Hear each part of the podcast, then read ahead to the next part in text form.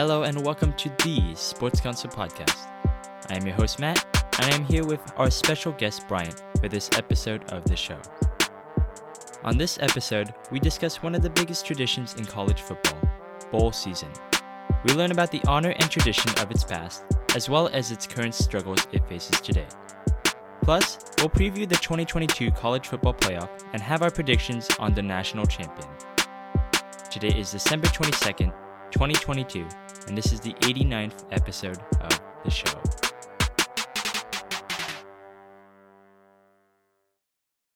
Well, it's always good to have our special guest, Bryant, the USC stan himself, the college football expert, back on the show. How are you doing today, Bryant? Doing good, Matt. College football expert. Love that title now. Definitely doing pretty good today. For the poor USC fans out there, you know, it didn't end up as we hoped it would. The national championship dream we came so close to is really unfortunate. But, you know, really excited for, you know, we do get a New Year's Six bowl game, the Cotton Bowl playing there again. So let's get a solid bowl win. Yeah, and I know we've had you on several fantasy football episodes, but this is the first time since, I think, August since we've had you on for a college football episode, right?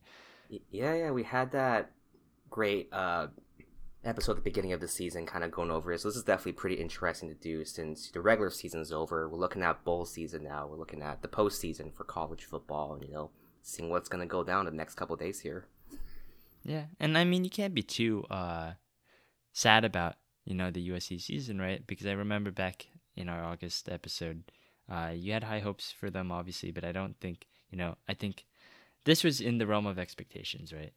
Yeah, I think, if I remember correctly, like, I would have been happy if USC got, like, 9 or, like, 10 games there, but, I mean, I would have never thought, even at the beginning of the season, like, we get so close to the college football playoffs right here. Like, genuinely surprised this year how well the transition was into having Lincoln Riley as the head coach, how well the whole offense clicked, even though we had a lot of new faces on the team, a lot of transfers from other schools that they all integrated together quite seamlessly on the offense.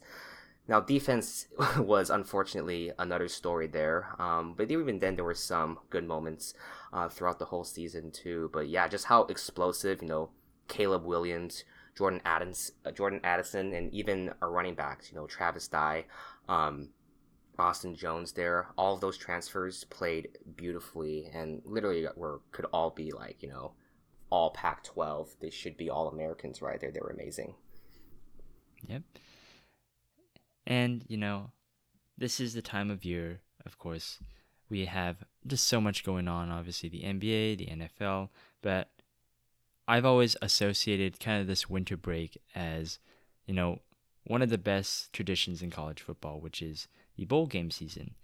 And, you know, I've followed this for a very long time. I'm sure you have watch bowl games. We've even been to a bowl game together.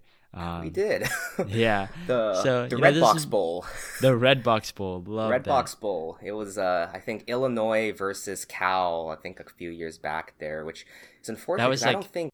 That was a couple months before the pandemic, too, I remember. Yeah, it was like 2019, and then hasn't been a Red Box Bowl in a couple years now, so yeah, no Bay Area bowl game anymore. Yeah, I mean, that's a shame, but... I mean, let's just dive into this tradition here of bowl games.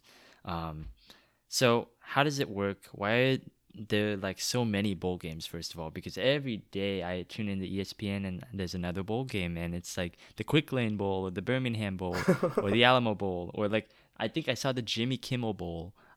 There's a Jimmy something Kimmel like Bowl. That. Or the LA, like Jimmy Kimmel Presents the LA Bowl. It seems like there's just an endless amount of bowl games.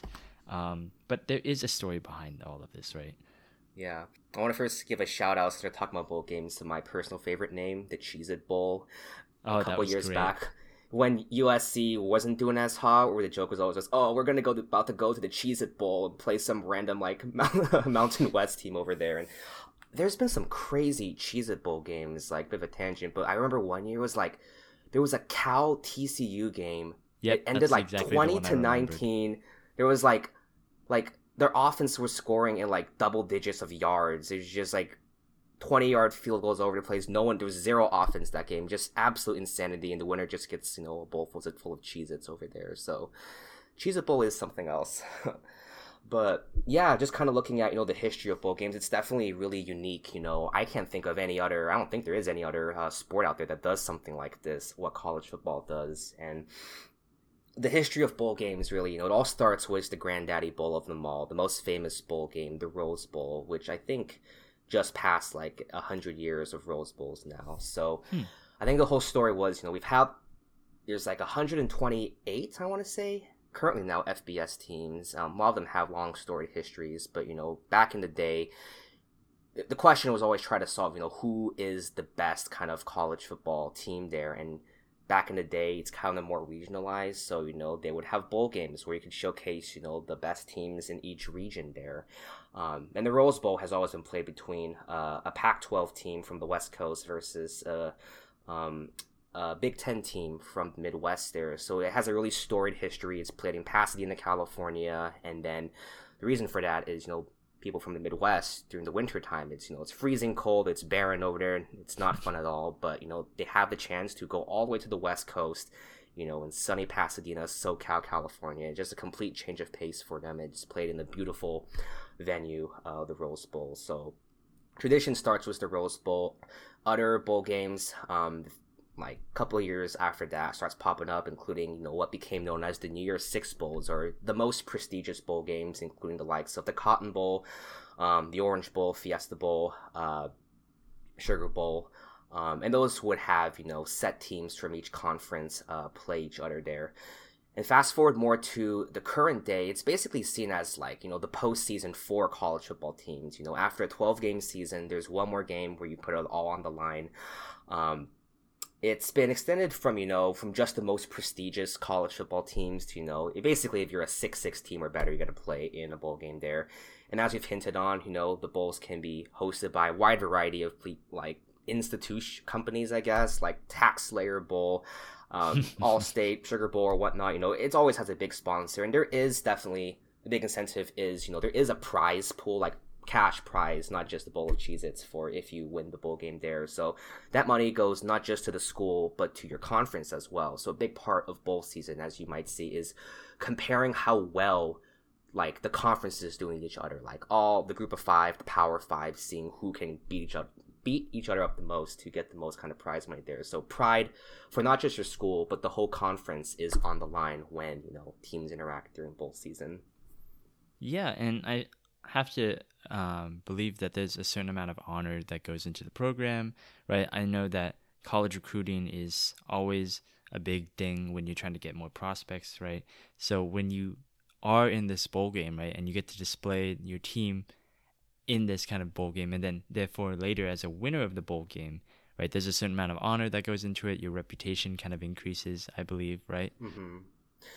Yeah, definitely, you know, it's big for the recruits. And honestly, for recruits throughout the season, too, you know, the big schools, your blue blood schools, they're inviting recruits to come watch the big games there. And that definitely happens during, you know, the bowl game season. That's highly scrutinized, too. But I think a good example is, like, you know, how kind of important reputation is. It's kind of what's happened to the Pac-12 over the years. Like, the last couple years, I think, I might have it wrong, but I think, like, the Pac-12 legit won, like, 0 bowl games last year and the year before that, like, and that's kind of fed into the whole narrative of, like, the Pac-12 is the weakest Power 5 school because they just beat each other up all year. No one can reach the college football playoffs, like what you saw with USC this year. And then when the bowl season hits, when you finally have that chance for cross-conference play, you know, you can't win any of the games, so, you know, you're a laughingstock among the rest of the Power 5 schools. So yeah, it can definitely shape a narrative going into the next season there, how well your conference does. Yeah, and I know that, you know, I think for some programs as well, it's kind of like almost, I'd say, like a holiday, because it's not like a traditional game, like this is the last game of the season. It doesn't really mean anything as much as in terms of, like, oh, you're competing for the playoffs, unless you're in one of those big New Year's Six bowls, right? But let's say, like, you know, like you're in the Little Caesars Bowl, right? Or like the Tax Slayer Bowl. Again, like, ridiculous names. But, like, there's also the Hawaii Bowl, right? Where the game is literally played in Hawaii, and then they all get to go to Hawaii for a week, right?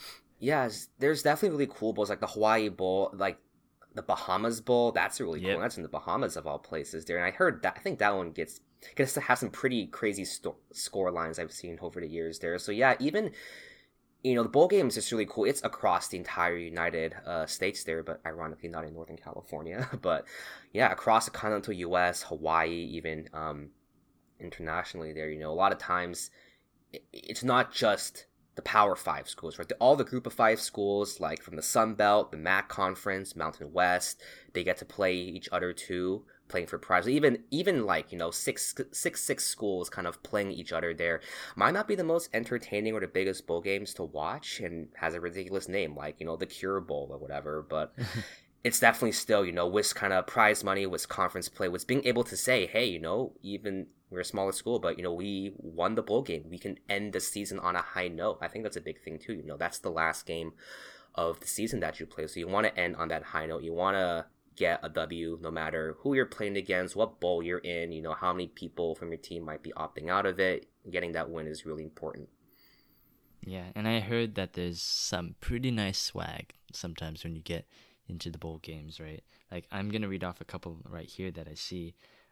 For this year, I mean, the Valero Alamo Bowl, if you're in the contest, I think, or the bowl game, it seems like they said that you would get an iPad mini, a Fossil watch, $100 Best Buy gift card, a team photo, and a mini helmet. I mean, most of those things are not great, but like the iPad mini just for playing in the bowl game, that's pretty damn good. Like, I'm okay with that. Yeah, I think, like, even if you get, by default of getting into the bowl game, regardless if you win or lose, you get some sort of cash or swag prize like that over there. Yeah. So, yeah, just the rewards, just the whole experience, you know. Besides the team, there's the fans. So, like, you know, fans who get to go across the country there or play in a venue they would never think before. That's a whole experience of its own. Like, I remember, I think one of the New Year's Six bowl games was in, I think, Levi's one year. I think, like, that was when, it was the CFP championship, because that was the year when, like, I think Alabama Clemson, I want to say, was here. I remember I think that Alabama was Trevor Lawrence's freshman year, right? Yeah, he would have won that one. So yeah, that's a whole experience too, you know, from the South coming to the West, or, you know, from the Midwest to the East Coast or something like that. That's that whole kind of across the entire United States, big game you're playing at. That's a whole kind of extravaganza for the fans themselves. Yeah, and honestly, for the fans, it's a good excuse to kind of just sit back, just enjoy the game. Not much in it, but, you know, it's a good excuse to just get out there and just have fun. Like, I literally come from a school that doesn't have a football team, a college football team, but, you know, I've been to the Red Box Bowl with Bryant, obviously, and then Levi's, and then I went to the Foster Farms Bowl, which used to be the Red Box Bowl when I think Red Box was the new sponsor after Foster Farms, but it was also played in Levi's, and I got to see Purdue in Arizona with a buddy of the show, Sai, who is a Purdue alumni. So, I mean, it's a good time. It's a good time. I had no rooting interest, but, you know, it's just a fun game to watch. Like, it's a fun game, yeah. For me, being part of the band and traveling around, I actually only went to one bowl game. I opted out of, I didn't end up going to the Holiday Bowl game one year. That was when Kedon Slovis was on USC. That was USC, Iowa. But one game I did go into my freshman year, that was actually the Cotton Bowl again. That was USC when Sam Darnold was still on the team versus Ohio State. So, you know, Urban Meyer, and I forgot who QB was at the time for Ohio State there. But that was, you know, both like top 10 ranked teams getting to play each other there. That was, the Cotton Bowl was at AT&T Stadium in Dallas. Never been to Dallas before, and it's pretty crazy there. Like, there's a gigantic AT&T Stadium. The Rangers Stadium is like across the street, and there's like the world's biggest Walmart that I've ever seen. That's also was in the parking lot. Like, literally the biggest building I've ever seen was this Walmart there. So that was definitely a pretty fun experience too. You know, AT&T Stadium's a pretty cool place to play out there, and just being with the fans, seeing the team get to play one more time. That's a, you know, the pageantry's at its peak at the bowl game for sure. How was the game? We lost like 24-7 or something like that. It was like a 2-score loss. You know, I we I remember spending most of the game and coming, okay, come back, and the comeback just never appeared there. I think that was the second year. Darnold's first year, he was like really great because, you know, they won the Rose Bowl against Penn State. Classic game. Cotton Bowl year, that was when Darnold was still a good quarterback, but there was a lot of fumbling, like turnover problems that year, especially there, which I think, sadly, it's still kind of a problem these days too, like just ball security there. But, you know, he was always positives. He could always throw a pretty good deep ball. We had Ronald Jones as a running back there.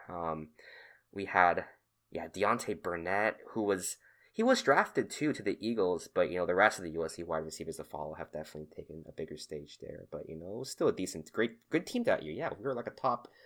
If you made a New Year's Six, you're a good team. Yeah, and let's talk about the New Year's Six for a second, right? You mentioned it briefly, but it's like the main six bowls, right? Mm-hmm. You got like the Rose, the Cotton, the Orange, the Peach, the Fiesta, and the Sugar Bowl, right? Mm-hmm.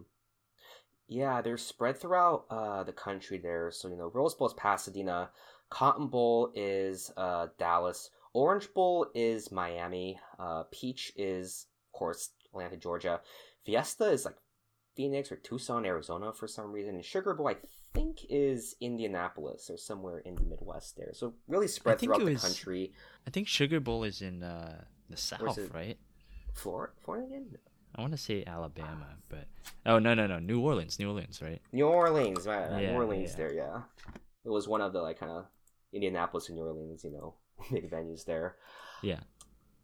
But, yeah, those are definitely the biggest bowl games. So I think kind of looking at this season, those probably usually are some of the best bowl games that we see. Yeah, and, I mean, would you say that this is kind of the bowl games that you're looking forward to the most? Yeah, at least for me, I think the ones, you know, every year when bowl game season comes, you know, you have to decide, do you want to back the pack or not? And I guess, well, USC's leaving to the Big Ten now, but you know what? Yeah, I'm down to see the Pac-12 do good at least like once, really, because just how bad we've been over the last couple years. And we've already done a little better. Oregon State beat Florida, which was pretty big. Oregon State had a pretty good 10-win season there. Washington State lost against Fresno State, which Fresno had a pretty good season, even though they had a bad start there. So that wasn't good for the Pac. But honestly, the rest of the Pac-12 games are pretty solid too. Like Oregon is going to play North Carolina in the Holiday Bowl in the next couple of days here. That could be a pretty good matchup. You know, Drake May versus Bo Nix out there. It should be a pretty high-scoring game, I would expect. You also have Washington versus Texas. Battle of top 25 teams over there. You know, Michael Penix Jr. just been going off this season there too, and honestly can be a dark horse. Should have been a dark horse for the Heisman there versus Texas. But Bijan Robinson, who I projected as like a Heisman candidate, he's still good, but I think maybe because of injuries he hasn't played, you know, as hyped up as he could there too. But Texas, Bijan Robinson. He's a starter. And the quarterback, Quinn Ewers and Hudson Card. Ewers was the quarterback like when Texas almost beat Alabama, but they had injury problems and kind of faded fast from the Heisman race there. But Texas is peak recruiting season right now. Doing a brief tangent to that, Texas has recruited very strongly this year. They've had a number of high-ranking 5-4-star athletes, so I would project Texas to be very strong in the Big 12 next year. Oregon has also done very well in recruiting this year for the Pac-12. And then Colorado is surprisingly really strong because of, you know, Deion Sanders is now the coach there. You know, very surprised for that, but, you know, all the cornerbacks in the country want to follow, or all the ones from Jacksonville State want to follow, are following him there too. So Pac-12 recruiting is looking pretty good this year. But just going to the rest of the Pac-12 games I'm looking forward to, they're all really good. You know, UCLA versus Pittsburgh, you know. I want to say this one, in the Tony the Tiger Sun Bowl. That's a crazy one there, too. But yeah, Kedon Slovis versus UCLA one more time. That could be pretty crazy. But yeah, what in the world? I've never seen the type. Oh, it's the Sun Bowl. This game's in El Paso, Texas. This is the most boring venue of them all. Wow. But yeah, kind of looking. There is one non-New Year's Six, non-Pac-12 bowl game, and that's, I think, is really interesting. Tennessee versus Clemson. Really, really close game in the very aptly named Capital One Orange Bowl, which I want to swear, like, they've named it just for this bowl game because both teams are bleed orange. So it's a perfect bowl game, perfect venue there. Going to be really crazy, I think. Not sure how many opt-outs there are, but we know we're looking at, Jalen Hyatt, Hendon Hooker, and a resurgent Tennessee team. They were probably one of the surprises of the year, almost on par with how well USC has done. Playing against Clemson, who definitely was quiet this year. DJ Uiagalelei, hasn't reached the heights that was expected of such a high recruit. I think he's transferring now. He could possibly go to Oregon State or Hawaii or something like that. So, but Clemson is still a good team. They're top 10. They have definitely strong pieces there. So Clemson, Tennessee could be another barn burner. I definitely would want to watch that game. Should be really close.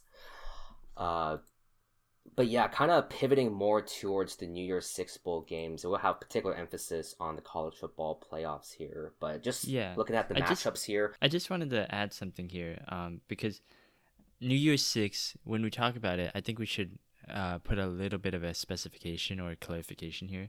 The New Year's Six is kind of like the main six bowl games, but what the college football playoff and committee kind of does is that they rotate two of them every year for the college football playoff semifinals, right? Mm-hmm. So two of these games are actually for the college football playoff, right? And that's why they're kind of a little bit more important. While as the other ones, they're still as important. They still feature some of the top teams in college football, but they are not actually playing for the college football championship. So this year it would be the Fiesta Bowl, and the Sugar Bowl is the Chew, right? I think it's the Peach Bowl. Oh, the Peach Bowl, which is unfair because Georgia gets home field advantage for that, as if they need more advantages for them. Yeah. And then I think the Rose Bowl and the Cotton Bowl or the Sugar Bowl will be the next two, right? Like that's how they rotate. But I think they want to. I think they want to do something where I don't know.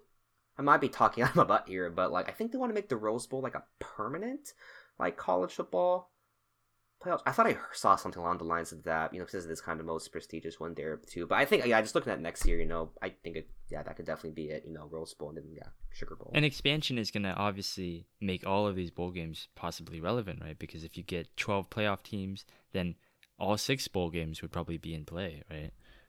Yeah, I honestly haven't looked into what specific bowls, but that would make perfect sense if they are the New Year's Six Bowl and you have a 12-team playoffs. There's your six bowls right there. Yeah. And then to circle back on the Orange Bowl here, Hendon Hooker obviously is out, I think. I think he has an ACL tear. So he was out for the season. Poor guy. And then Jalen Hyatt, the wide receiver for the Tennessee Volunteers, star wide receiver, he opted out of the Orange Bowl, and I think he's going to declare for the draft, obviously.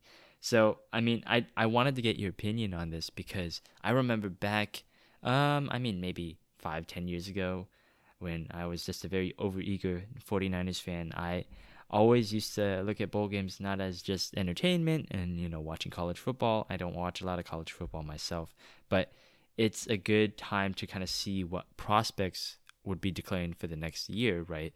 I remember Jared Goff, I saw him during the Armed Forces Bowl. I was kind of looking at him, and I remember Justin Jackson broke out in the, I don't remember what kind of bowl it was, but it was a Northwestern game. And, you always see these kinds of prospects back then, and you're kind of looking at them, and I'm sure scouts are too, but now you see this trend in the future, and in the present, I guess, of these players, they're kind of opting out of these bowl games. And, just a little bit of context here, this may be because in the Fiesta Bowl one year, I believe there was a star linebacker from Notre Dame, Jalen Smith, right? And he had this devastating knee injury that, playing in the Fiesta Bowl, a game that, again, is, while prestigious, doesn't have a lot of value for the team, right? And then I think he went in maybe the second round instead of being a top 10 pick. But I don't think he was ever really the same after that. So I think you always have to like have this caution, right? I think Jake Butt, remember the tight end from Michigan? I think he tore his Achilles, in the Orange Bowl a couple years back too. So like, obviously I understand how opt-outs are, concerning for these top prospects, and, you want to like opt out beforehand just to make sure you don't get injured, keep your draft stock where it is. But do you feel like it is affecting the entertainment value of these bowl games? Like, I want to just get your thoughts on that. Yeah, honestly, in terms of opt-outs, and that's honestly the main reason why they would opt out, just to protect their draft slot, because that's their future. They want to be drafted as high as they can, and then they want to also opt out to, just prep for the combine, make sure they're in tip-top shape for that, for teams to see. So it's definitely a valid consideration, to skip the team's bowl game and, prep for just that next step over there.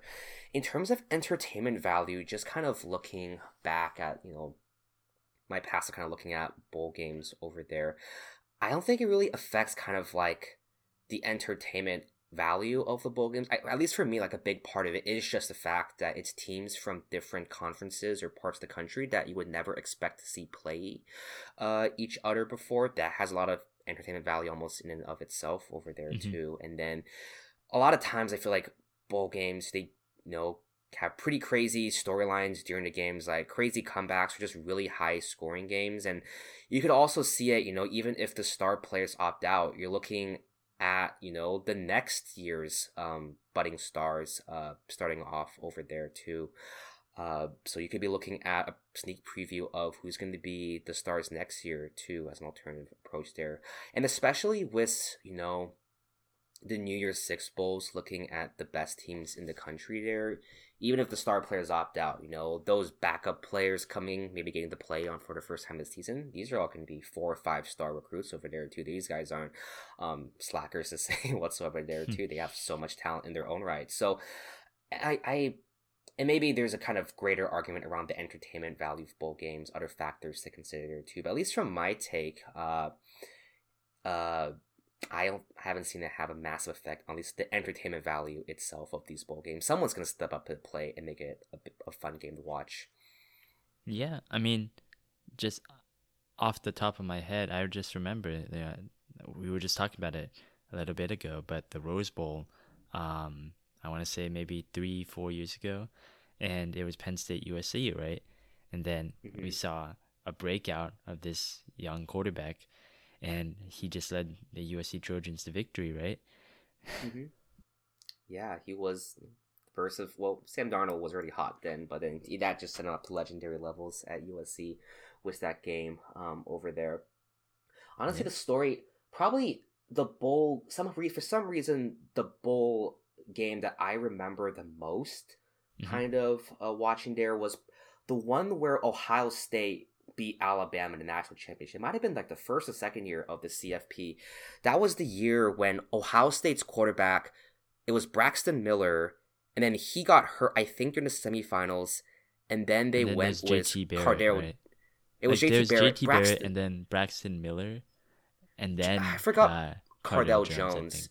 Cardell Jones. Well, I think I forgot it was J.T. Barrett, Braxton Miller, J.T. Barrett. But they got hurt, and then Cardell Jones stepped up to the plate there, and then he beat out Ohio State, beat Alabama in the college football the final national championship. I think it was the Sugar Bowl. I think it was the Sugar Bowl. I think it was the semifinal, and then they beat Oregon in the final, right? Was it? Yeah. Did Oregon ever reach? Oregon. I remember that. Oregon and Florida State was the Rose Bowl, I think. That was a long time ago. That was Jameis Winston versus Marcus Mariota. Yeah, that was a while back there. But yeah, that game was 2014, I want to say. 2015 bowl game. But yeah, that was a crazy one there, and I think kind of trying to tie it back to opt-outs or like injuries there too, like the fact of the matter is none of those guys panned out in the end. They had I think Cardell Jones was a backup quarterback for a little bit, but I mean they never reached that high again of the national championship game over there. And I think you're right, that was the Sugar Bowl, that was the semifinals That was played over there, and then they beat the Ducks. You're right, Mariota. That was the 2015 Sugar Bowl over there. Mm-hmm. But yeah, that's probably one of the bowl games that was just etched in memory there, you know. Miller just getting hurt, and then this random backup quarterback no one knows about beats Alabama, leads them to national championship there. And it's just, kind of just the beauty of bowl season, maybe those unsung heroes becoming, heroes for the schools for lifetime over there. All these crazy stories can happen in bowl season. Yeah, and I think there was a young running back there too that broke through Alabama's defense, Mr. Mm-hmm. Ezekiel Elliott. I saw a random stat. Ezekiel Elliott currently has the most rushing yards of an active NFL player, which is crazy to think about. He's been in the NFL for so long, or something like that. Yeah. Well, I feel old now. That's ridiculous. Yeah, he's seven years or something in the league at this point. Crazy. All right, Amari Cooper was also in that game, I think. Man, that's all these Cooper stars. Was Alabama, right? Yeah. Cooper was Alabama. Is that Mark Ingram? No, Mark Ingram was older before that. Could be Derrick Henry. Derrick Henry, yeah. They had so many really good running backs. Oh, yeah. 100% over there. Okay, but let's talk about the college football playoff now. Let's talk about this year. We have four teams. Unfortunately, USC did not make it. But our four teams are number 1, Georgia, number 2, Michigan, number 3, TCU, and number 4, Ohio State, which means that I believe Michigan will face off against TCU in, I don't remember which bowl game exactly it was. Oh, it's the Fiesta Bowl, right? And then the Peach Bowl is Georgia versus Ohio State. So let's just preview these matchups a little bit here. What should we expect for the Fiesta Bowl between Michigan versus TCU? Yeah, Michigan-TCU, definitely really interesting. So Michigan throughout this season, and really in the last couple of years too under Harbaugh, their strengths has been at the running back position for sure, backed by a pretty good defense too typically. Michigan's storyline coming in is their top running back, Blake Cornum. He got hurt in the last couple games of the season, sadly. He was honestly on track. He could have won the Heisman. He was that good, that explosive as a running back. He was running I think one of the games I saw this year, the game against Penn State, Blake Corum just went off. He ran probably for 200 yards, multiple touchdowns that game there against Penn State too. So definitely a big game running back that Michigan has lost. So pretty daunting prospect to replace. But the guy next in line is a man by the name of Donovan Edwards, who has had a pretty good season in his own right, too. I think he rushed for 800 yards this season. Really strong prospect, can catch, can block, runs kind of really. He's a really physical player there, too. So he's honestly as good as a backup as you can get for Michigan State. So I think in terms of Michigan's ability to do their forte, run the ball, they should be pretty good at that, too. Whereas looking at TCU, or the Hypno Toads as their diehard fans call them, they're the underdog, and I honestly love rooting for the underdog there. So I'm down for TCU to win it all there. They've had a really great season story in their right too. Max Duggan, Heisman contender quarterback, great leader, loves throwing the deep ball there. With just his ability as a quarterback to make plays and also to run too, he's a surprisingly good runner. TCU is going to be in any game they play, despite the fact that they have a Big 12 defense that can't stop anything. But the biggest thing, too, for TCU is they're undefeated this year. And all those close games at the end, all those ones, they've won every, one-score game they've played in. They've come back multiple times, most recently in the Big 12 championship against Kansas State. They came down from a deficit. I don't think they won, though, right? They didn't win game, right? Oh, they didn't lose that game. Right, they did lose. Well, that was the one game. They still tied it. They still made it to overtime despite being down, they were down pretty big. I think, maybe double digits at one point. They had a crazy... Because I remember thinking they wouldn't come back, but then they somehow did tie it, and they almost did. Mm-hmm. But yeah, they've won all of their games this year almost by, a comeback. So it's the comeback story of TCU versus kind of the running game of Michigan for the Fiesta Bowl. Yeah, and... just to add on to that, I mean, we've watched Harbaugh with the Niners for years, right? And then he brings that same identity to Michigan, You know, it's always about the run game. It's about controlling the time of possession, great defense. He's a very classic football mind. Like, just run the ball, win games. Sometimes it's going to look ugly, even though, you know, they're the second ranked team in college football. Some of those games, and they're undefeated, by the way, some of those games are kind of low-scoring affairs. You don't expect to see those huge numbers that maybe, like, Georgia would put up, like, a 66-17 kind of game. You know, I feel like Michigan, it's like a 24-17 game. They'll grind you out, and they'll eventually win it in the end because they just play a very physical brand of football, and they kind of just wear you out until by the fourth quarter, you know, Donovan Edwards just, you know, he'll break out a huge run, and then it's over, right? Which he's done in the last two games. So, like, I really see it's a really hard hill to climb for TCU, especially with that defense.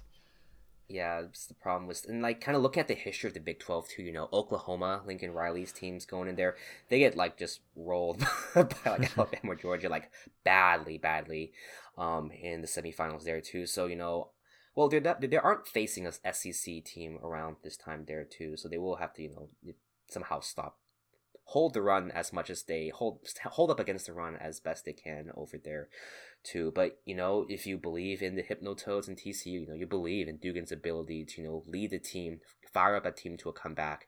Duggan's has some great weapons too, you know. Their running game is still pretty strong, you know. Kendre Miller, 1,000-yard rusher there. They also have Quentin Johnston, a young up-and-coming wide receiver star. You know, he's a physical, fast guy over there. So Max Duggan and TCU, they definitely have the weapons in front of them. They just have to find a way to, you know, keep pace and keep pace with that Michigan offense, and then, you know, prevent or just hold off that long run. You know, that's absolutely crippling for teams, you know, momentum-wise, kind of morale-wise. So you got to stop that big, massive, like, 60-yard running back run to, like, ice the game. Yeah, and then just if you're more of an NFL scout kind of mind instead of like a college football enthusiast, some prospects obviously to watch for this game. JJ McCarthy, the quarterback for Michigan, he probably won't declare this year, but he's someone to watch for future years. Donovan Edwards. Right, because I actually was looking at this too before. I thought their quarterback was still Cade McNamara, but I guess he's going to transfer. He was trying to transfer his bench in favor of JJ McCarthy over there too, which kind of means like we haven't watched McCarthy super kind of closely there too. So, you know, maybe that could be a factor in the game. You know, if Michigan's behind, he has to come back. He has to throw to like Ronnie Bell, who has been he was hurt last year and is now a veteran stand-up wide receiver for them. So that could be interesting if Michigan does get behind. Yeah, and then on the TCU side of things, quarterback Max Duggan, running back Kendre Miller, wide receiver Quentin Johnston. And then also take a look at the Michigan tight end, Luke Schoonmaker. There's a lot of good tight ends coming out this year. Oh, yeah. Luke Schoonmaker, Notre Dame was Michael Myers thing, I think, too. Crazy name, haunting name there. But, yeah, of course, Notre Dame's always going to have great tight ends there. And then, yeah, Dalton Kincaid in Utah, Brock Bowers for Georgia, the tight end position in college has been used a lot to devastating effects over years. I feel like maybe college teams aren't as adept at guarding, you know, that big physical tight end position there without, you know, drawing fouls against them. So, yeah, a lot of great tight ends coming out, especially this year. Yeah. Okay, let's look at the other side of the college football playoff bracket. We have Ohio State versus Georgia. Number one, Georgia, they're the defending champions. They've been here before, and they haven't lost a game since the SEC championship against Alabama, I think, a year ago. But, you know, they've steamrolled everyone since. And then Ohio State kind of backed into this after USC lost, after Clemson wasn't as good as to qualify, right? So they kind of just came into this because by default, but they still are just a one-loss team. That one loss was against Michigan, and they only lost after, like, I think they were only down by one possession with, like, 7 minutes left into the fourth quarter. Mm-hmm. So, you know, obviously they are still a good team, but, you know, they are the fourth spot against Georgia. So this should be a more interesting game than, you know, one would think versus the one spot versus the fourth spot, right? Mm-hmm. Yeah, it's definitely it's going to be a battle between, you know, that, well, Georgia, first of all, you know, top team, they won last year, they are defending champions, and they just have so much talent up front, you know. They're going to be big guys on defense and offensive line over there. So, you know, being that tough Georgia front line is going to be a tall task for every single team there. While Ohio State might have ways to get into a softer spot, you know, the middle of the field, getting to the secondary there.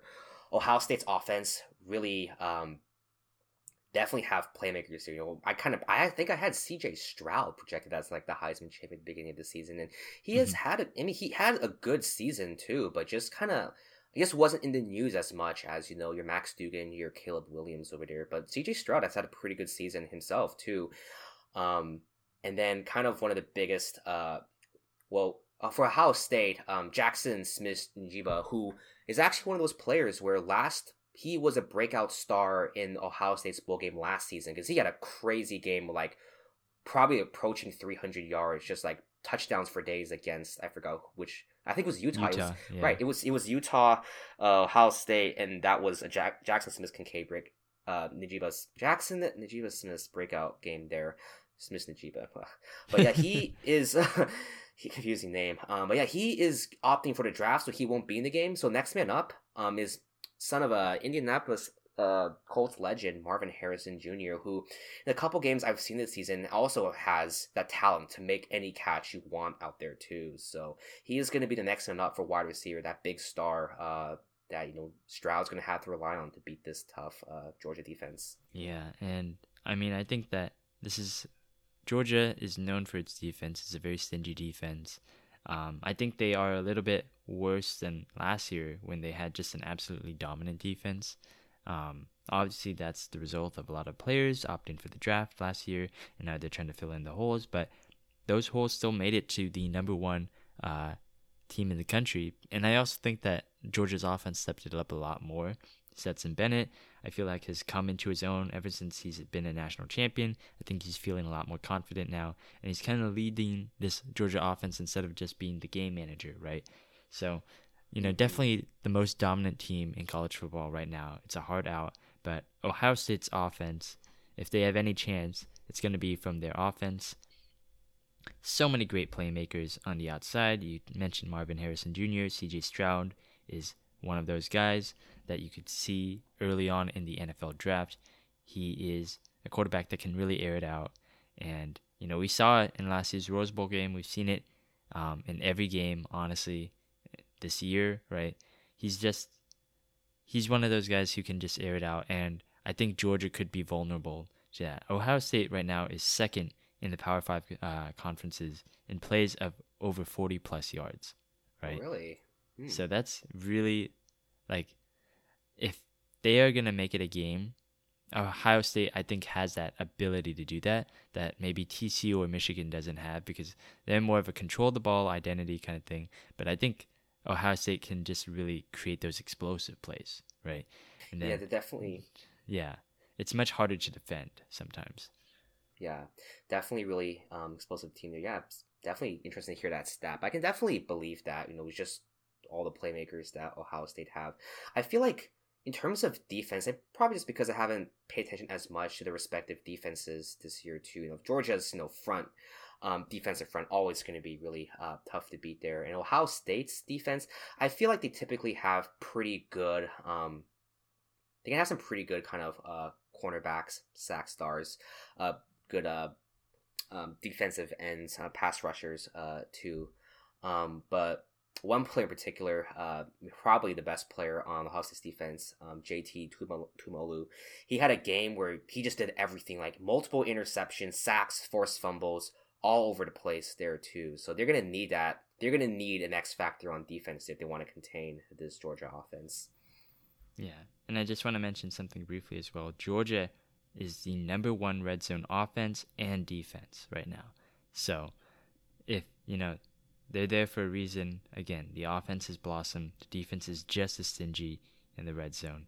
So this is going to be a tough task for Ohio State, but I think if anyone can upset Georgia right now, it's probably them.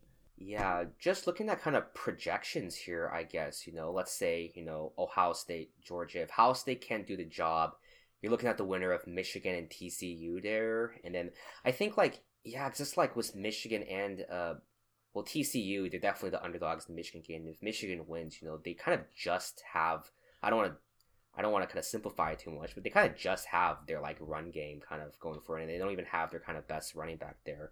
Versus, Georgia's defensive line there, just going to have to running against that defensive line over. That could be really difficult. So you might be right, I think. Ohio State might be the team best suited to stop Georgia before, they reach their second consecutive championship. Yeah. And some prospects to watch for the game, obviously. We mentioned briefly Marvin Harrison Jr., the wide receiver for Ohio State, quarterback C.J. Stroud, J.T. Tuimoloau. Is that how do you say it? Tuimoloau. Okay. Tuimoloau. One of the guys. Just like USC's Tuipolotu over there, our best defensive player, The Polynesian guys are crazy good players on defense. Yeah. And then you got, on the Georgia side, you got defensive end Jalen Carter. He's probably going to be a top 5 pick on that defensive front. Brock Bowers, the tight end. Quarterback Stetson Bennett. I believe they have a second tight end. Georgia does. That's also going to be a top prospect. Darnell Washington, the tight end as well. So, a lot of talent. Oh, and cornerback Kelee Ringo. So much talent loaded on Georgia's offense and defense. Okay, well, you want to be a little bit gutsy? What do you have as your college football playoff predictions here? Who do you think is going to be holding that national championship trophy at the end of the year? All signs, I'm pretty sure every pundit is just going to say Georgia. They're undefeated. They've brushed aside any challenger to them. They're a clear cut favorite to win it all. But, I think Michigan, TCU, I can definitely see, TCU pulling off a crazy comeback. Just maybe Max Duggan cementing his name as a top, one of the best college football quarterbacks out there too. I wouldn't be surprised if it comes down to crunch time, Duggan pulling off an upset of Michigan. So, looking at TCU versus Georgia there. And as I said kind of earlier, you can never count out Duggan's arm, Duggan's leadership abilities, his ability to come up big in the clutch there too. But and we've seen this before, was a lot of kind of big bowl games too. Georgia just jumps out to a big lead. It was in the first couple quarters. What happened? I think Georgia played Cincinnati last year, I want to say, and for that one, the game Michigan. Was over. It was Michigan.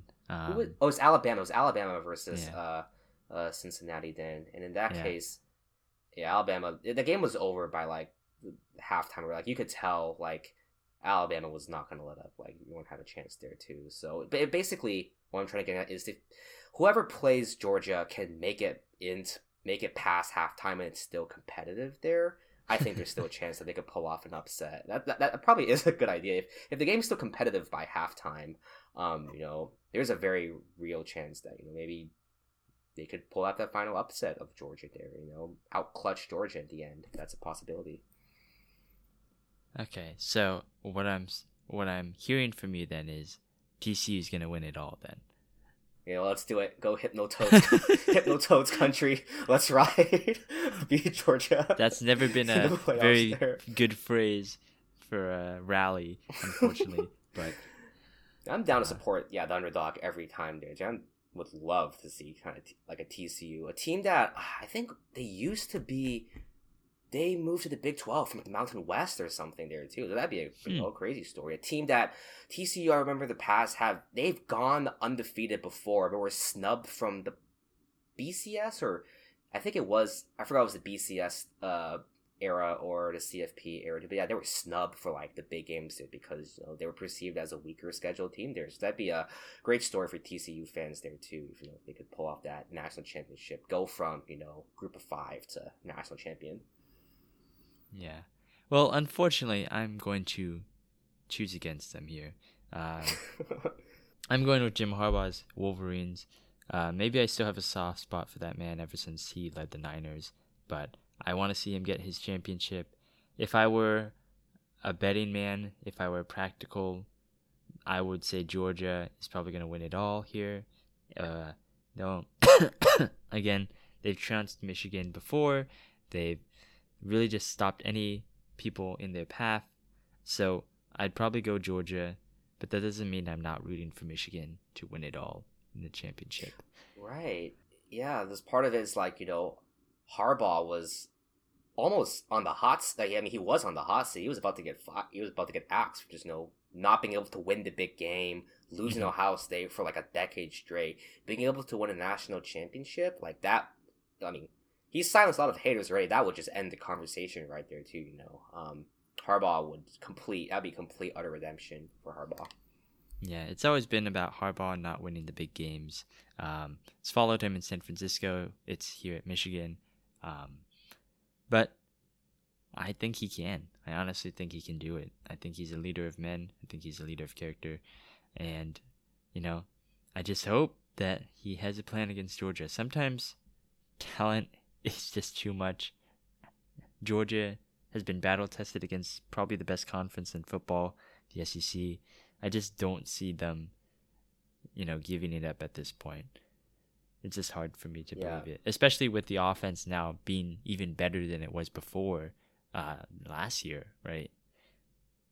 Like, they just seem like a very dominant team. So I think it's going to be Georgia to win it all. Well, talent doesn't always equal wins. Take a look at the Texas A&M team that is not going to a bowl game this season. They got like four wins, I want to say, but might want to fact check that. Like, Jimbo Fisher could be on the hot seat there. They first year of the NIL, they got all like 5-star recruits, best recruiting class in A&M history. And it might be because they're still young players too, but they did not develop very well this year, at least looking at their win totals too. So of course, talent doesn't always equal the wins, but in Georgia's case, Kirby Smart is a lot more established coach. He has that national championship already there, and what he's done with Georgia, so good on both ends of the ball there. That's a person who knows how to develop top tier talent. Yeah. All right. Well, that'll do it for this episode. We don't normally do college football on Sports Council, but it's always nice that we can talk about it, and it's always nice to have Bryant on as well. Thank you so much for doing this. Yeah, thank you too, Matt. This was great. Yeah, and if you want to hear more from Bryant about fantasy football or the college football episode that we were previously alluding to, you can find it on our Spotify, you can find it on iTunes, Amazon Music, anywhere you get your podcasts from. It's the Sports Council Podcast. You can also follow our Twitter at Bay Council and our Instagram, sports_council, to stay up to date on the latest and greatest of our sports takes. That'll do it. We hope everyone is having a happy holidays.